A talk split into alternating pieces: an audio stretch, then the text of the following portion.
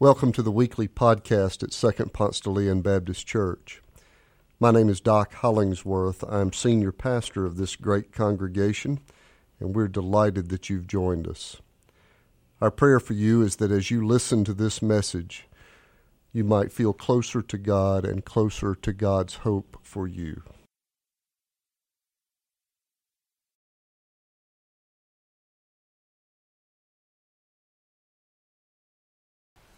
Good morning. A reading from Colossians 1 11 through 20. It's page 956 in your Pew Bible.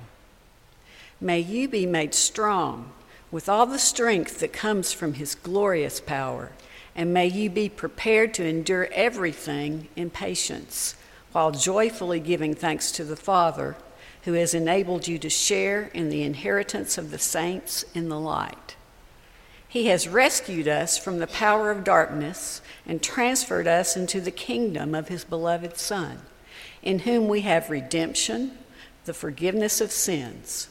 He is the image of the invisible God, the firstborn of all creation.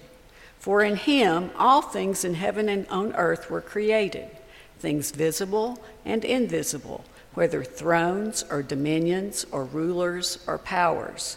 All things have been created through him and for him. He himself is before all things, and in him all things hold together. He is the head of the body, the church. He is the beginning, the firstborn from the dead, so that he might come to have first place in everything. For in him all the fullness of God was pleased to dwell, and through him God was pleased to reconcile to himself all things whether on earth or in heaven, by making peace through the blood of his cross. Thanks be to God.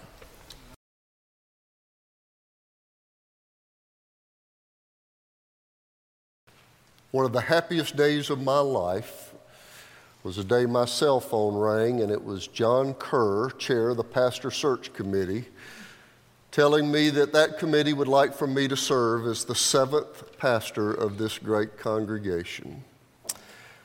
I started September 1st, 2013, after I had served a year as the interim pastor here.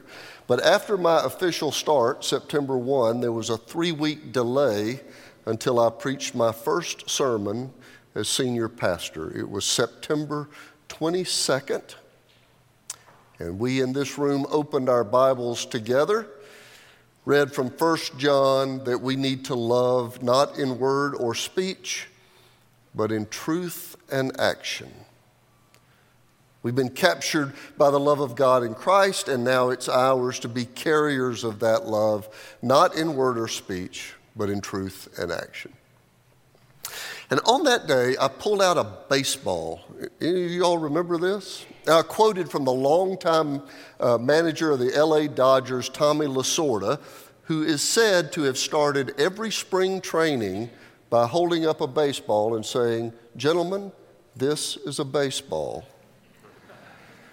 Now, presumably, uh, players who had made it to the major leagues were ahead of him on that, but it was a way of saying in spring training, we're going to start from the basics every year. We will hit and run and catch and throw. And my point over nine years ago was that we were going to talk about Jesus. We would stay focused on the Bible, we would talk about Jesus, and we would spread love, not in word or speech, but in truth and action. We were going to play fundamental baseball. I don't have a copy of Ryland Knight's sermon 90 years ago, but it appears that Dr. Knight had a similar idea when he started in that newly merged congregation. As you heard John say, they sat right below us. Uh, the, the congregation gathered in what's now the choir space. I've never heard of another church doing this, but they built those spaces to gather and this was just the slab for the sanctuary they would dream and build later. They were holding church down below here. So the first worship service downstairs, folding chairs, center aisle, as a matter of habit, the history tells us. The Second Baptist Church folks sat on one side, the Ponce de Leon Avenue folks sat on the other. And they opened their Bibles that day and read from Genesis chapter 1. Dr. Knight preached a sermon called The Beginning. He was rooting their story and our story in the great story of God's redemptive love. They sang that day, just as we did today, the church's one foundation is Jesus Christ, her Lord. The beginnings, the fundamentals, love not in word or speech, but in truth and action. Gentlemen, this is a baseball. Without these anchors, without these reminders of what is central, the church has a chance of getting out of her lane, chasing self serving interpretations or political agendas or secondary messages. I mean, I'm sure that Ponce de Leon Avenue Church and, and uh, Second Baptist uh, had some peculiar traditions they had to kind of get together. They probably had some minor theological differences that had to come together.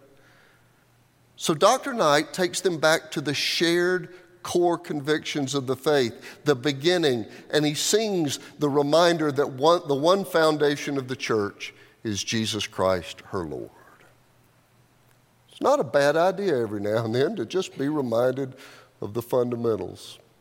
The, the, the passage we read from Colossians today uh, was, was read in the context of a church that was at a real risk of a departure from core beliefs that would have been really, really dangerous. You see, the church then was in its infancy. There, were no, there was no authoritative Bible. There were only kind of in, uh, itinerant storytellers going from church to church, or a few honored men of the faith who would write letters to kind of keep the church on track. But there was no authoritative scripture, there was no long tradition, so the church was really at risk of going adrift. And there were competing voices in the conversation as well. There were false teachers who would come in and out of the congregation, confuse the doctrine, get the Christian community off center. And in this case, in the church in Colossae, there were two false teachings that were really rampant. Both of these held the risk of challenging the people of Colossae for their primary allegiance and getting their, their focus off of Jesus. One of those was that true worship should not be of Jesus, but of Zeus. Yeah, that Zeus. uh, remember, first century, it's a strongly uh, Greek influenced world. Zeus is mentioned a few times in the New Testament, and he's easily worshiped. Because Zeus is the symbol of power and virility. He's the god of sky and thunder in Greek mythology, known for his erotic escapades, power. And the other challenge to this congregation was angel worship. Paul mentions it specifically in the next chapter. In chapter 2, Paul says, Let no one disqualify you, insisting on self abasement and the worship of angels. So the Apostle Paul writes this small congregation to try to pull them back to the center, to reintroduce the fundamentals, to remind them of the jealous supremacy of Christ. He is the image of the invisible God, the firstborn of all creation for in him all things in heaven and earth were created, things visible and invisible, whether thrones or dominions or rulers or powers, all things have been created through him and for him. He himself is before all things, and in him all things hold together. He is the head of the body, the church. He is the beginning, the firstborn from the dead, so that he might come to have first place in everything.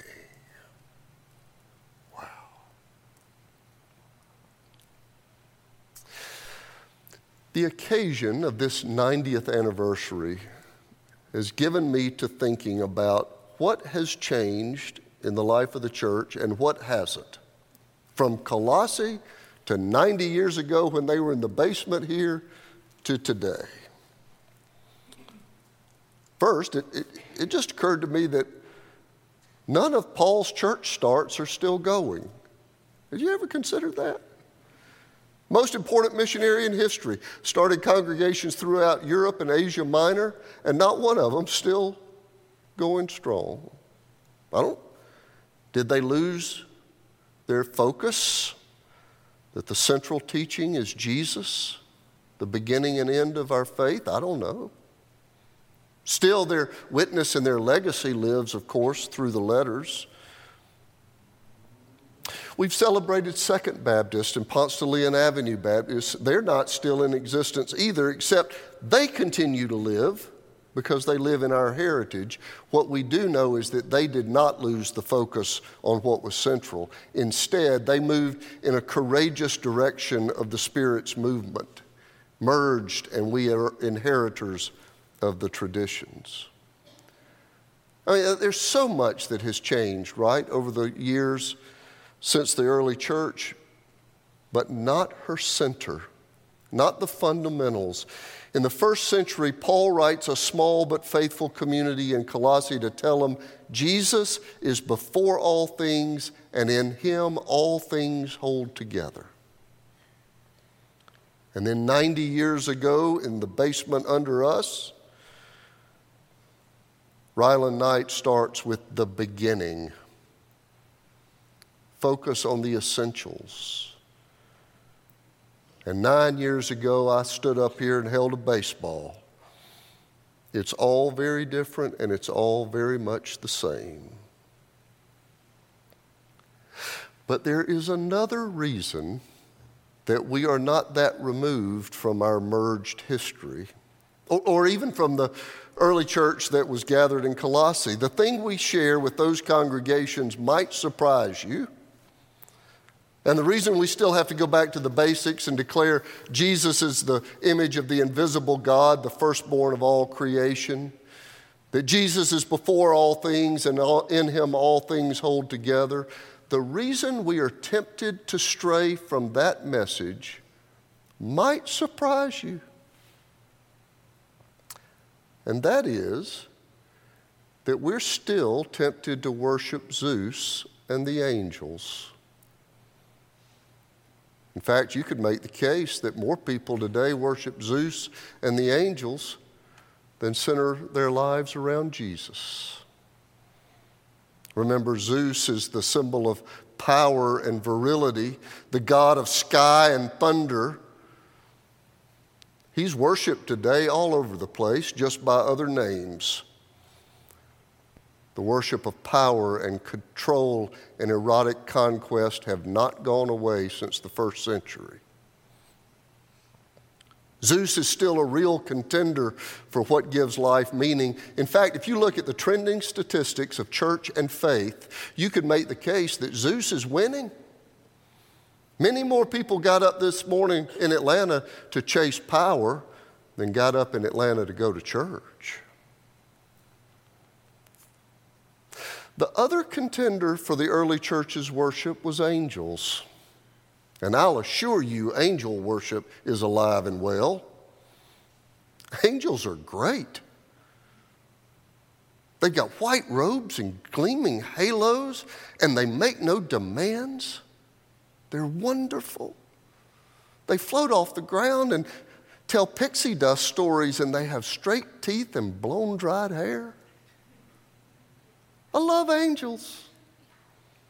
Who wouldn't want to worship angels? Remember from Christmas, angels bring good tidings of great joy. They're so great. And angel worship involves the worship of things that sparkle and tickle and fluff your pillow. Uh, they don't call it angel worship today, but I know some churches that meet in big arenas and worship angels every Sunday, bowing to what is comfortable and beautiful and easy and warm. But in the biggest questions of life, Zeus and the angels have nothing to say. They are mute on the questions that matter most, like forgiveness and redemption.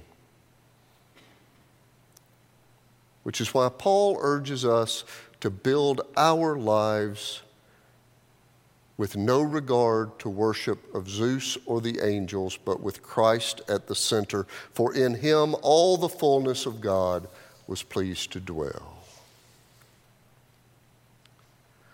Paul said to the struggling church, Thanks to the Father who has enabled you to share in the inheritance of the saints in the light. Thanks, thanks, thanks. On this week of Thanksgiving, we're going to be, many of us, with family this Thursday. We're going to be giving thanks too. We'll grab hands around a table, many of us. And listen out and notice that our giving thanks is also sometimes tied to our worship. Some people will give thanks for the blessings of Zeus, for their job and their power and their control and their conquest.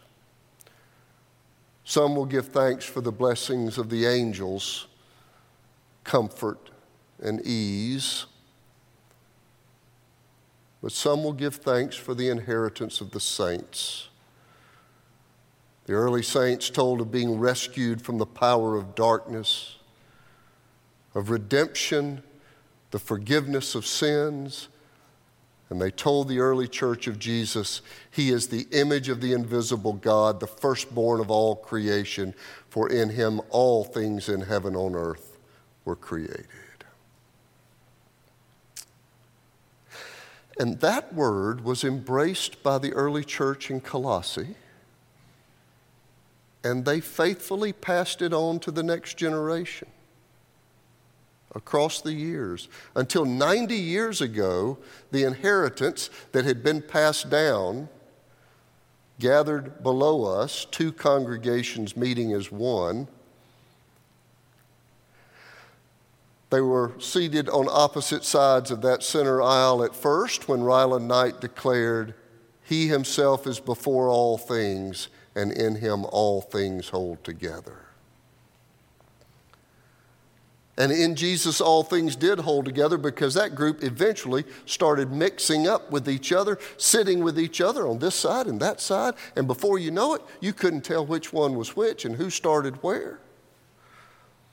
And they joined arms and they gave their money and they committed themselves and they passed on the witness to the next generation and the next and the next. And 90 years later, we stand here to open the seal of our inheritance and read together. For in him all the fullness of God was pleased to dwell, and through him God was pleased to reconcile to himself. And so today, we make our pledge to the next generation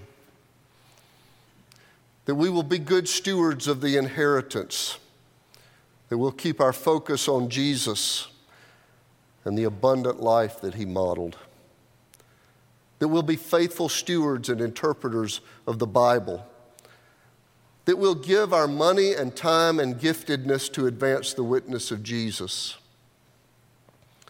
that we will nurture the inner life of the soul. That we will love not in word or speech, but in truth and action. So today is kind of a vow renewal service of sorts. Gentlemen, this is a baseball. Jesus will be the center and focus of our faith and our life together. We will follow the Christ in both challenge and comfort, in repentance and forgiveness, in abundance and generosity. And we will one day pass along our inheritance to the next generation. We will remind them of what our ancestors told us that he himself is before all things, and in him all things hold together.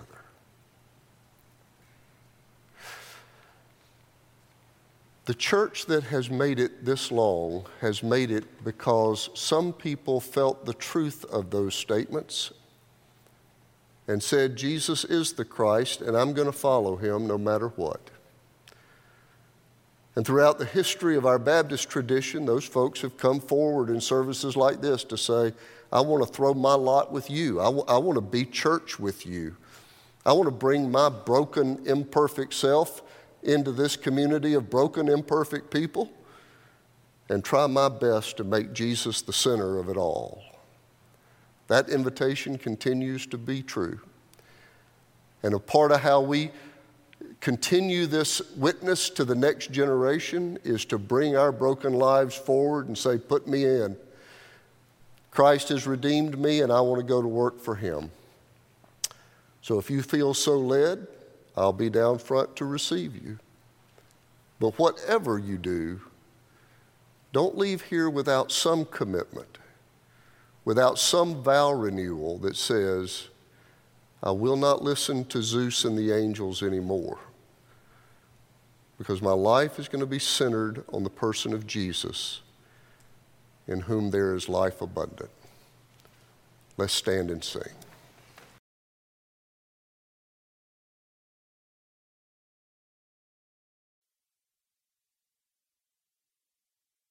Thanks for joining us.